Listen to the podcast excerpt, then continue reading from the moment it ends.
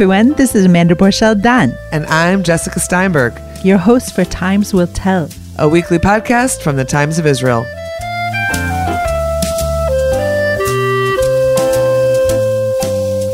Hi, welcome to this week's Times Will Tell.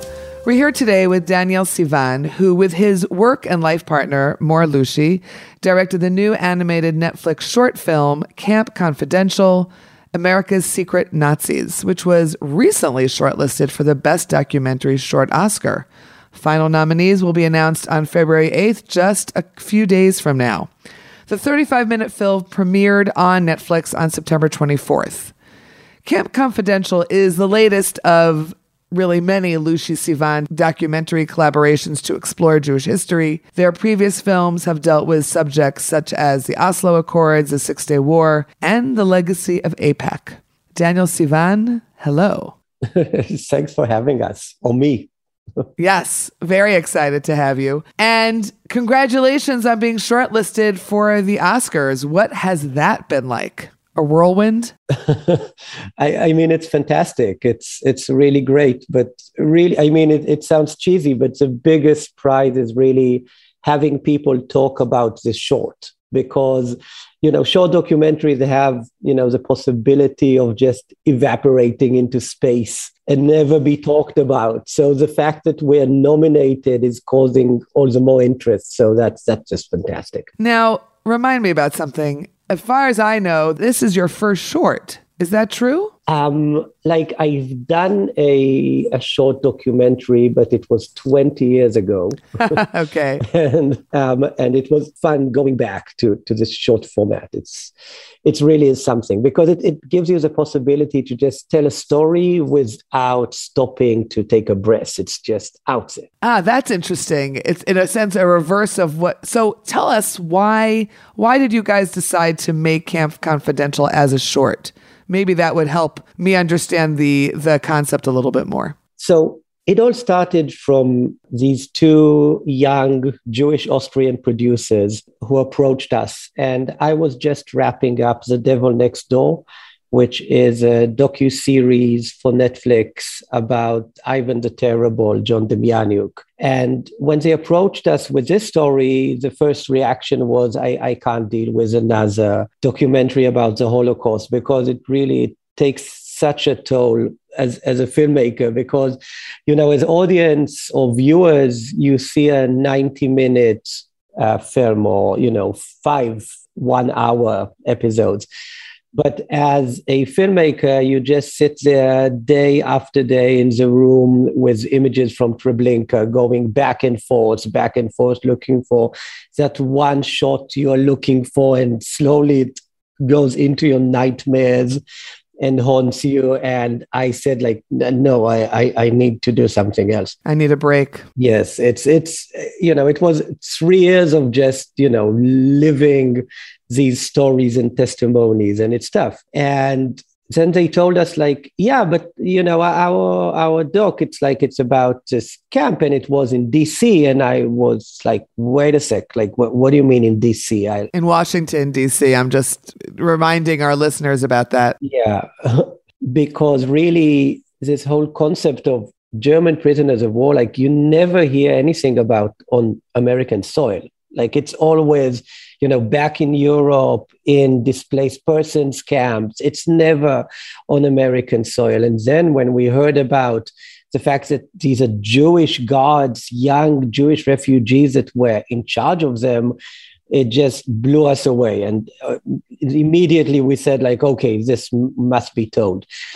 And listening to the stories and listening to these audio recordings we said we don't know if it can really be a long documentary because a long documentary must give all these different you know insights and twists and turns but it, it must be also backed by people who are telling the story.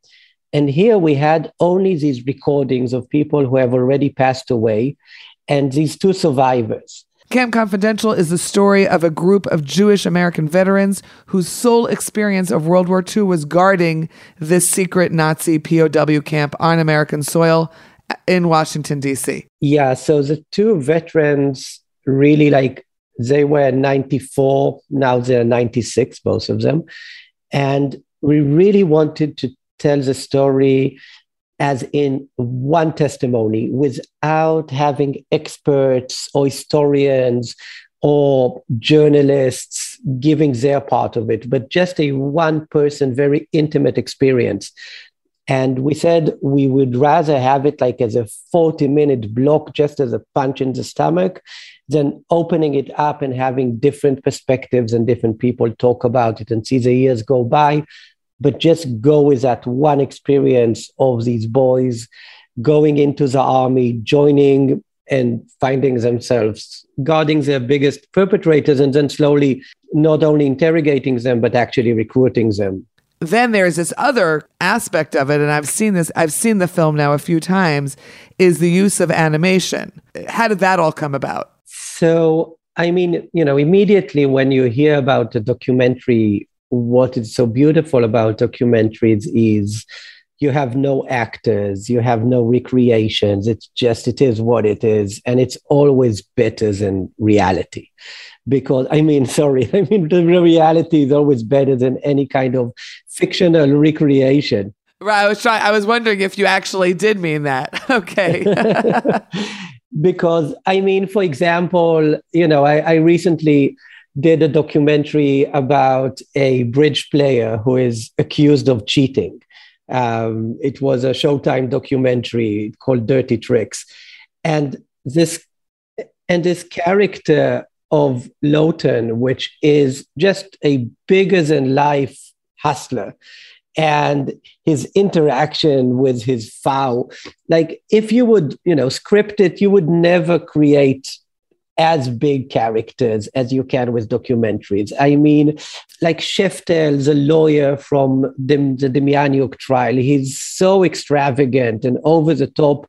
You would always like, you know, take a step back and tone yourself when you do, you know, a scripted film. So for me, documentaries are always more exciting because they're always over the top. Um, and here again, I mean, look at this story. I mean, who would have written something like that? I mean, even if you would say, okay, these are Jews guarding Nazis, you wouldn't say, oh, but they were actually refugees from Germany. And at the same time that they're guarding them, their families are being exterminated by these same people. And not only that, like instead of taking their vengeance or at least being indifferent to them, they need to serve them and you know take care of all their needs. So like that's so crazy. We said, okay, how can we ever portray this? Because all we had are audio recordings, and we had 15 still photos from the camp. So just 15. All the rest were burnt and censored and destructed.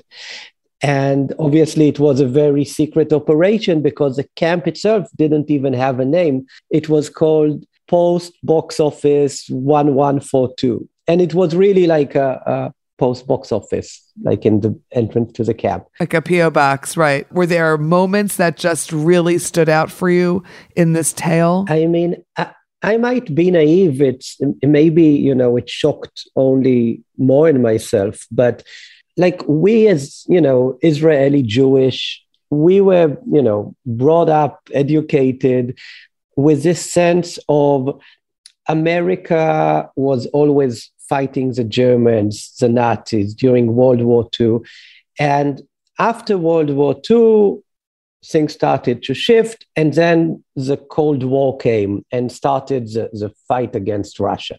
And for me, it was shocking to see how in 42 and 43 and 44, during the war, while you know the Holocaust was you know coming to its peak, the Americans were already you know starting their campaign against Russia, and that was the main goal back then and listening to the interviews of the, the Jewish guards interviewing the Germans, I thought they're going to ask them about, okay, what is Hitler's secret weapon? Where's his bunker? How can we invade Germany? But no, they're asking them again and again about, oh, you were fighting on the Eastern Front. So the Stalin guy, like what kind of tanks does he have? What kind of weapons do the Russians have? And it's so cynical because you understand that the campaign against Russia was full on during the Second World War.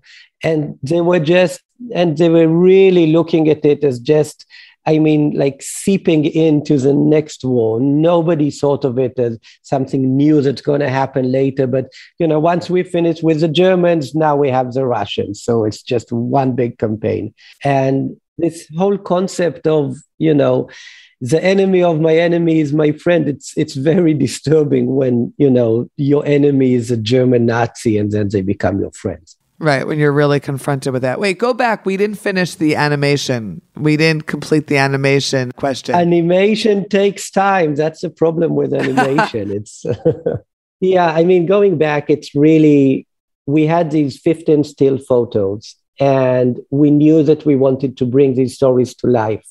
But just listening to the voices and seeing like an audio tape go around and around it, it just didn't bring like this intimacy and it was very very clear to us we're not going with any kind of you know cinematic recreations with actors because when you deal with anything that has to do with the holocaust you can't take any you know um, i would say creative freedom because you have so many holocaust deniers and fake news people all out there. They're just waiting for you to you know go astray like two two percent and then they'll start blasting you with oh like you know if, if the recreations are not real maybe the audio is not real maybe the story didn't happen. And we had that a lot with uh, the devil next door which was insane because with the devil next door we came out with a show and we actually had the prime minister of poland send a very, very violent letter to Netflix saying, change your show this minute. Um, it, it started as a whole crazy campaign by Poland saying you can't say that there were concentration camps in Poland because Poland didn't exist back then. It was called general territory. Wow. And as you can see, it's people are really, really just waiting for something that they can grab onto, latch onto. So for us, it was very clear that we can't do any kind of cinematic recreations. And the beauty about animation is, on the one hand, you can be very creative and really intimate and bring the story to life. And on the other hand, you tell the audience, hey, look, this is my interpretation of these audio recordings. This is how I see it. Obviously, we're not talking about animated characters. It's not documentary evidence. They might have had a different hat on or different facial expression. But each time we cut to very important historical facts, we cut to real archives to show that these were the real V 2 rockets and this was a real von Braun. And obviously, imagery from the camps was very important for us not to try and recreate and tone down into any kind of animation, but say it is what it is. Just look at it.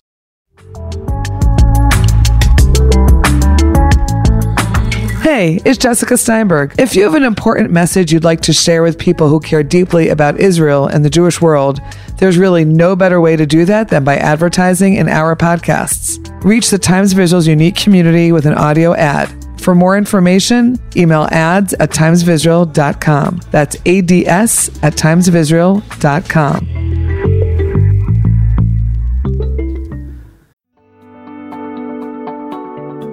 The Technion Israel Institute of Technology is where some of Israel's brightest minds ask the biggest question of all What if?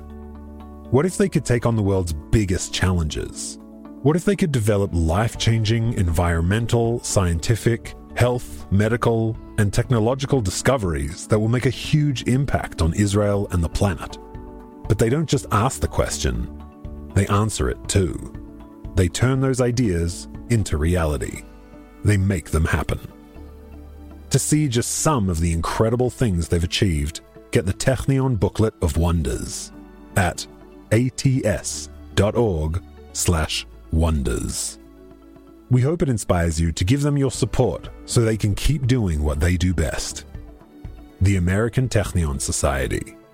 World changing discoveries by Israel's brightest minds, made possible by you.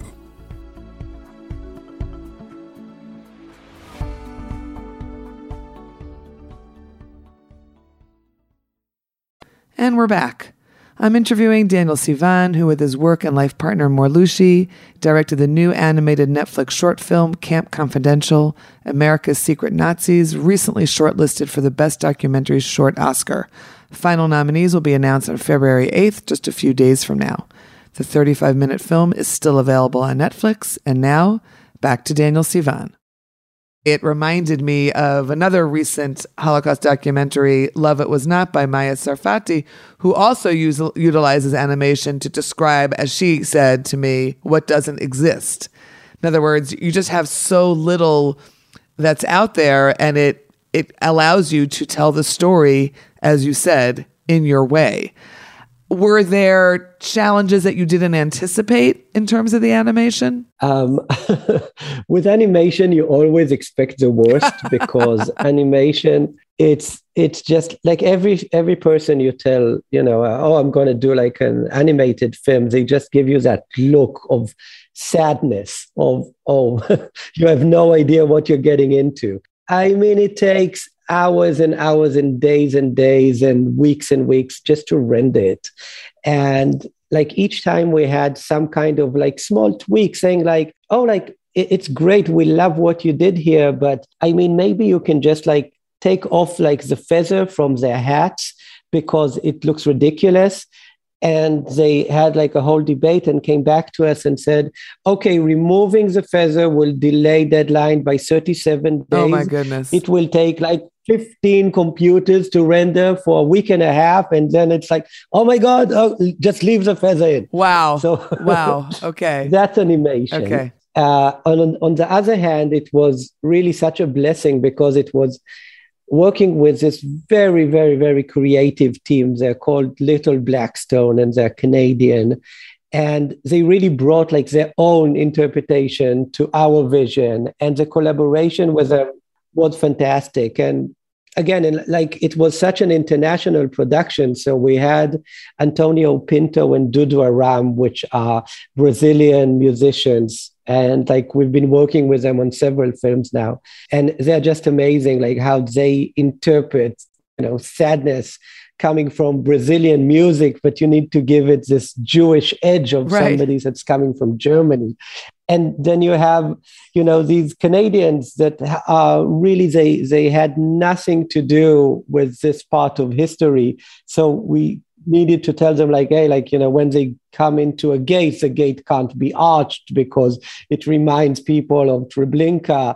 And like you know they didn't even have these nuances that you know as jewish israelis like you know it's when you see people going you know in a in a bus it's already intimidating like you know. So it's it's everything there was very nuanced but it was a wonderful experience. Uh, does the holocaust play into either of your personal family backgrounds in terms of grandparents or family generally? I mean, is it something, obviously, you guys are Israeli, you live in Israel. The Shoah, the Holocaust plays into lots of different things, as, as you just referred to. But personally, is it something that, uh, that is more of a personal issue for you? Yeah, of course. I mean, you know, uh, my family uh, came from half of them came from Romania, which were going through the war and they went through anti-Semitism, but it was a bit lighter than the other half that came from Berlin. And yeah, the family from Berlin really like, you know, they thankfully escaped on time, but um, distant relatives were murdered there. And Mor half of her mother's family uh, were exterminated in Poland and she is a daughter of uh, Holocaust survivors. So, I mean, really does strike home, uh, very close to home. But for us, really, you know, dealing with the Holocaust is never about our personal experiences because thankfully, you know, we didn't grow up in a very traumatized home like, you know, people of a, a, an older generation in Israel which really felt it. For us, it's really this constant battle of trying to understand how, how, how was it possible, and how did it come to be, and you know it's it's really this endless investigation into the human spirit of trying to understand how this is possible and it always has this other branch which you can start exploring from from when when i was working on the Demjanjuk trial it was about what do you do with testimonies of survivors in a courtroom and how can a legal system really provide justice which is very contradictory when you talk about the Demjanjuk trial.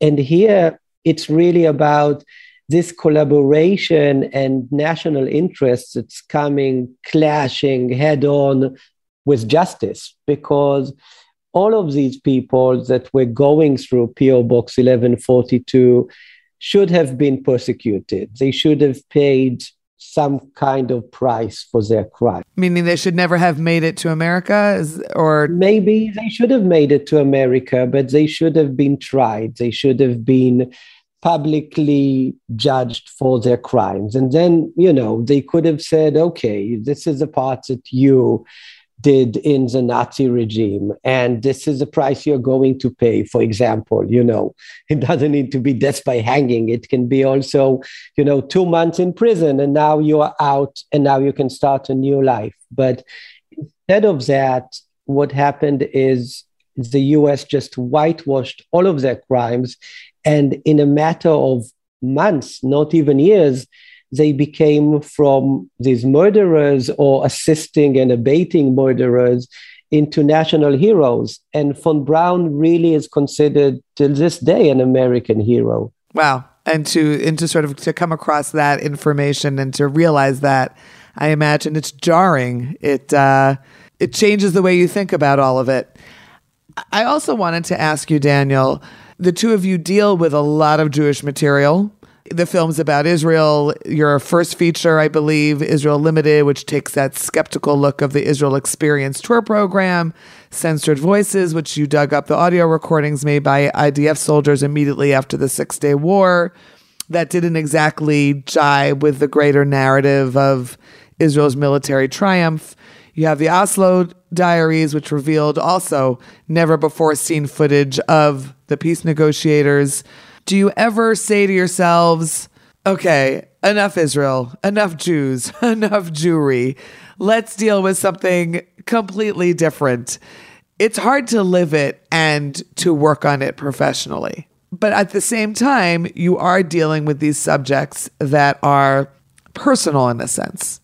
Or are they? Yeah. I mean, first of all, you know, that like I, I, never saw myself as a you know a Jewish filmmaker. it's like not I, I, I never thought of myself as like somebody that deals with like Jewish content, but obviously I am.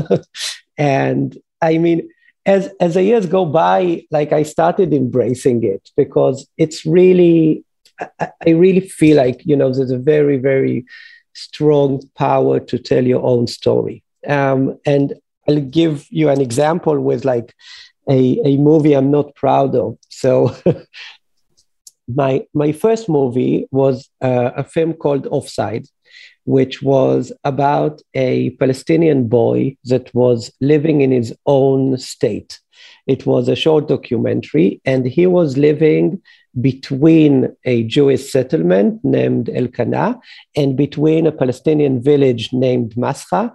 And they built the wall, the separation wall, so that actually it, he was detached from his uh, from his town and he was detached from the settlement. So he's living in a country of his own, which is like, you know, a 100 square foot country.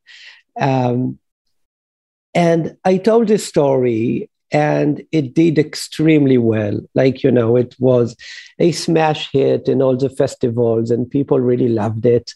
But it was like deeply fake in the sense that the story was told by an Israeli trying to tell the story of this Palestinian boy and the complexities of his family, which you know his his father was you know not the best father in the world. The relationship in his family between his mother and father and himself was complex and interesting and human.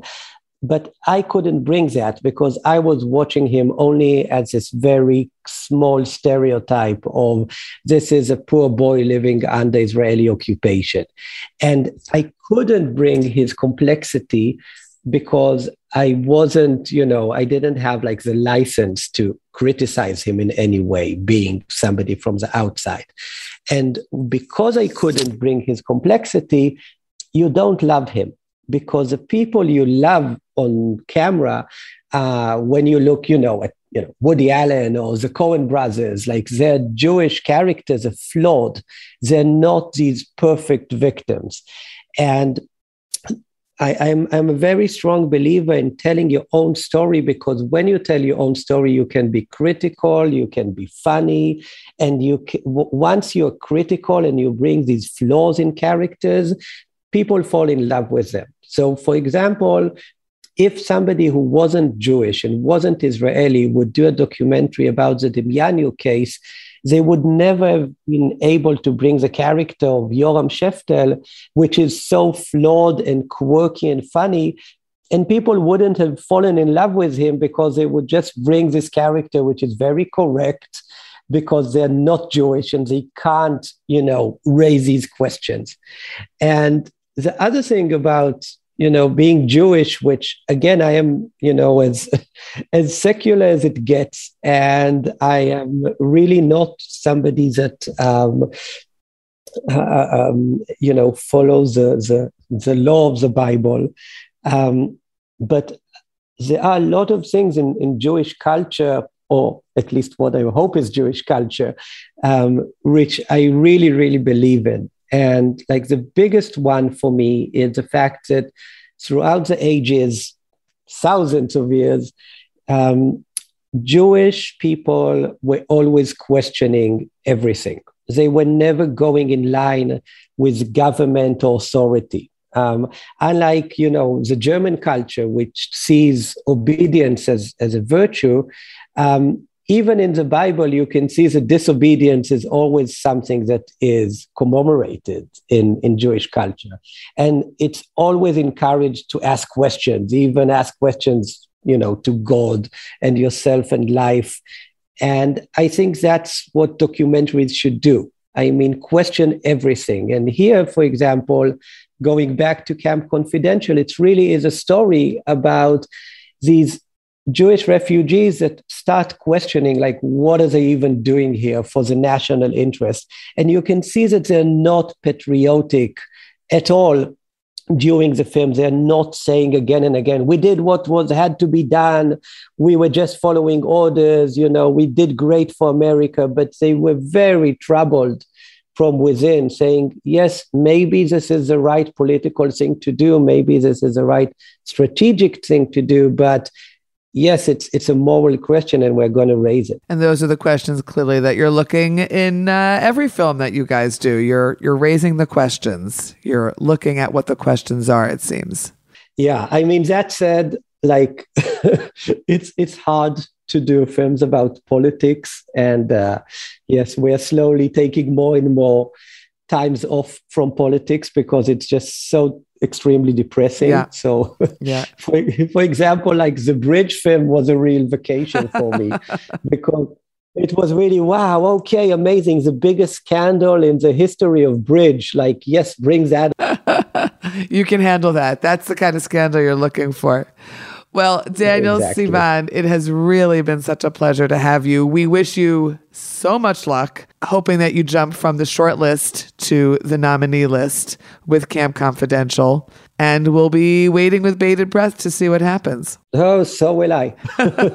Thank you so much for having me. I mean, it was a pleasure, you know, mumbling away. no mumbling at all. Thank you.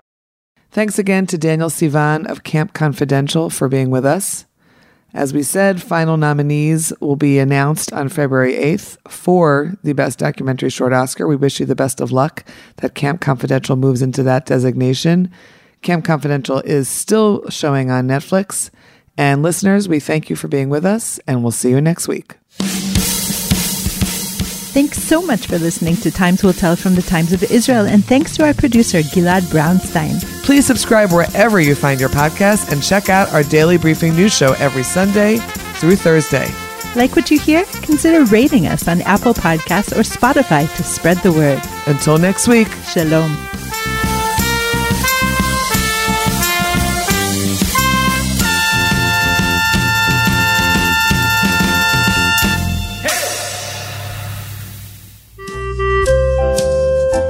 Hi, it's Sarah Tuttle Singer from the Times of Israel. Come join our community and support fast and fair independent journalism.